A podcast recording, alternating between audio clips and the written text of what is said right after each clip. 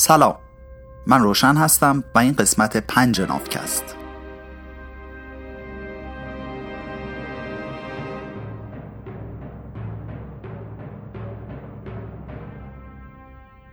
تو نافکست کتاب سیپینز یا انسان خردمند نوشته یووال هراری رو که در اصل به ابری نوشته شده رو از ترجمه انگلیسیش به فارسی برمیگردونم و براتون روایت می‌کنم.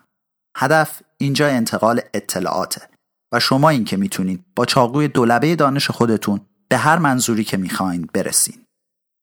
گونه امروزی انسان یا ما هوموسیپین ها تنها نژاد روی زمین هستیم.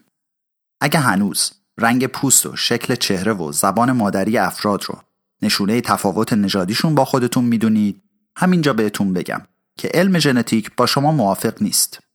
هر انسان امروزی زنده روی زمین متعلق به همون نژادیه که شما ازش اومدین. راستی خبر دارین که دانشمندا بعد از شبیه سازی گوسفند زنده سراغ ماموت ها رفتن تا دوباره برشون گردونن و حتی الان دارن رو به دنیا آوردن نئاندرتال ها کار می‌کنن؟ نظر شما چیه؟ کار خوبیه یا نه؟ حالا برگردیم به داستان خودمون و این قسمت دور زدن ژنوم انسان.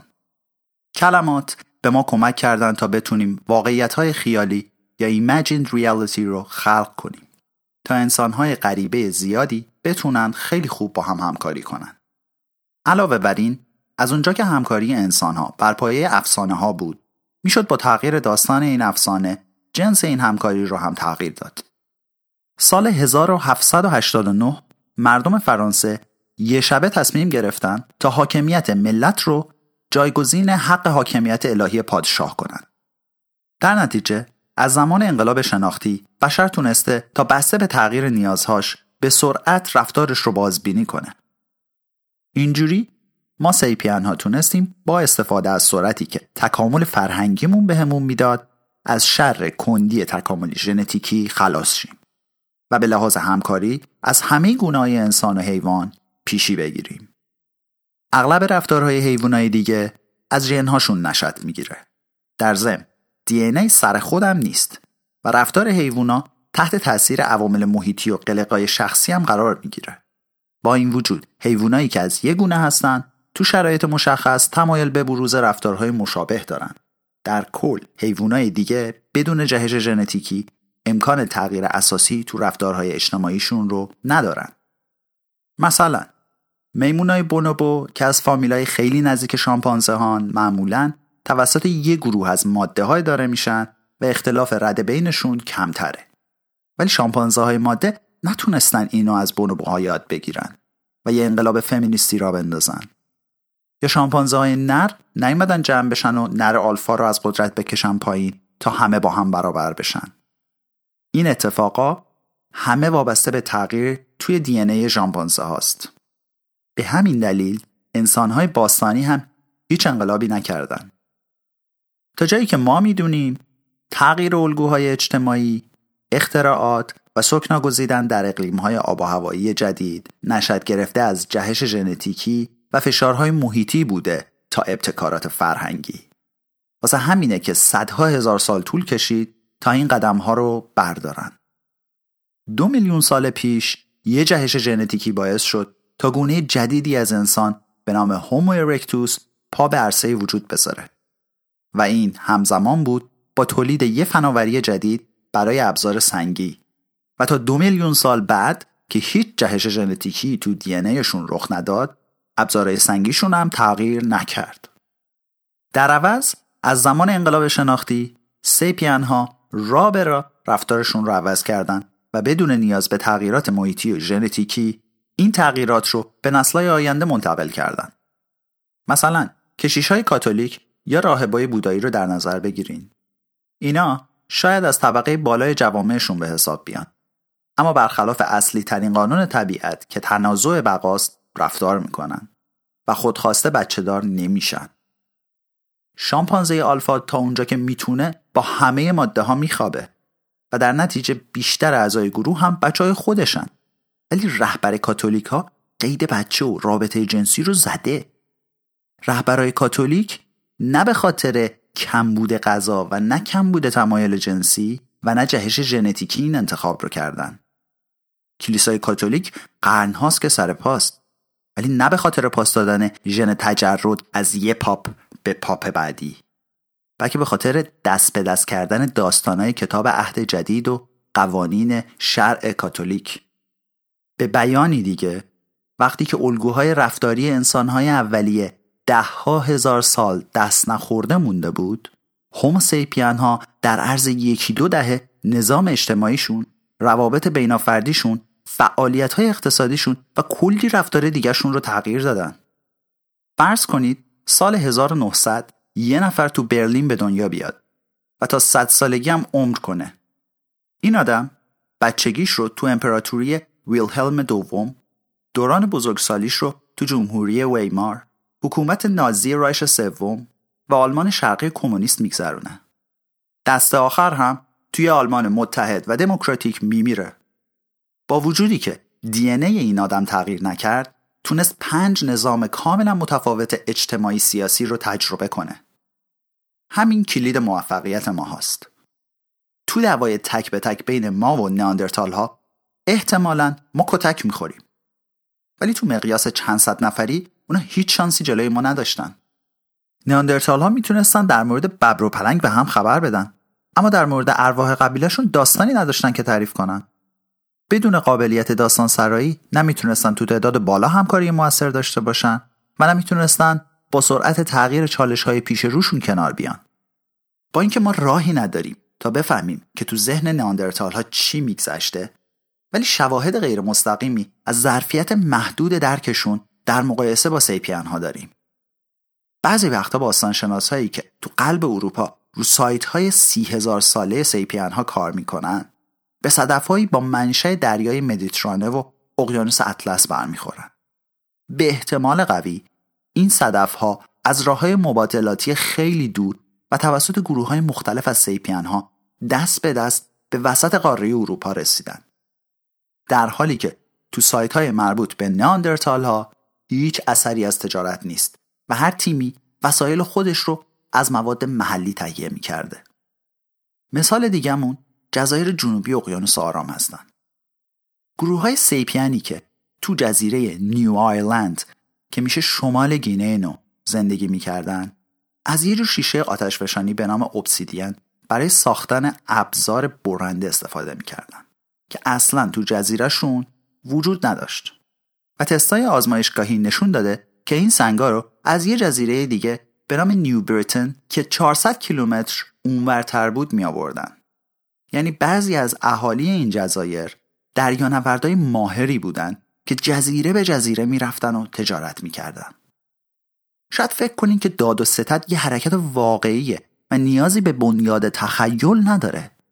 اما تنها حیوانی که درگیر تجارت میشه ما سیپین ها هستیم و هر شبکه مبادلاتی که ما ازش اطلاع داریم یه داستانی هم داره که اساس اون شبکه رو شکل میده. به غریبه ها که نمیشه اعتماد کرد و بدون اعتماد هم که نمیشه تجارت کرد. دو نفر غریبه که توی جامعه قومی ای می‌خوان با هم معامله کنن دست به دامن یه خدای مشترک یه جد افسانه‌ای مشترک یا یه توتم حیوانی مشترک میشن تا بتونن به هم اعتماد کنن. همین امروز هم شبکه تجارت جهانی رو حساب اعتماد ما به نهادهای اقتصادی ساختگی داره کار می‌کنه. نمونش همین دلار، بانک مرکزی و سمبولای تجاری مثل گوگل، اپل، ویزا، مسترکارد.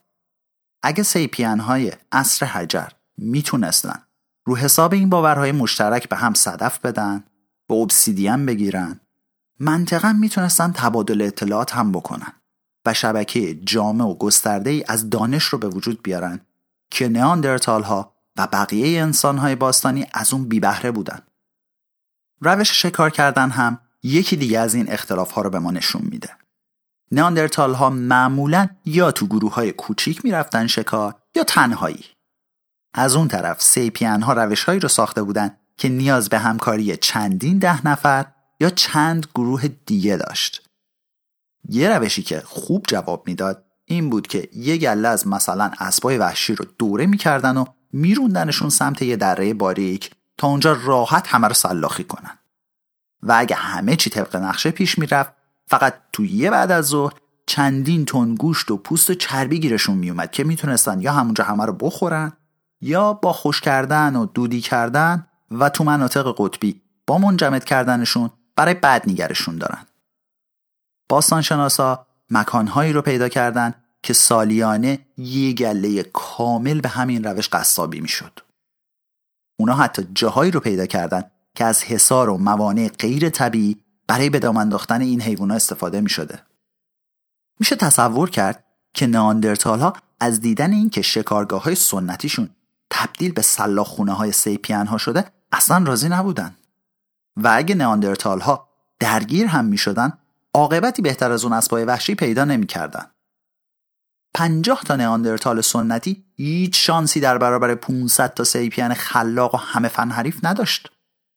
حتی اگه سیپین ها دور اول ازشون شکست میخوردن سریع یه طرح جدید میریختن تا دور بعد پیروز بشن.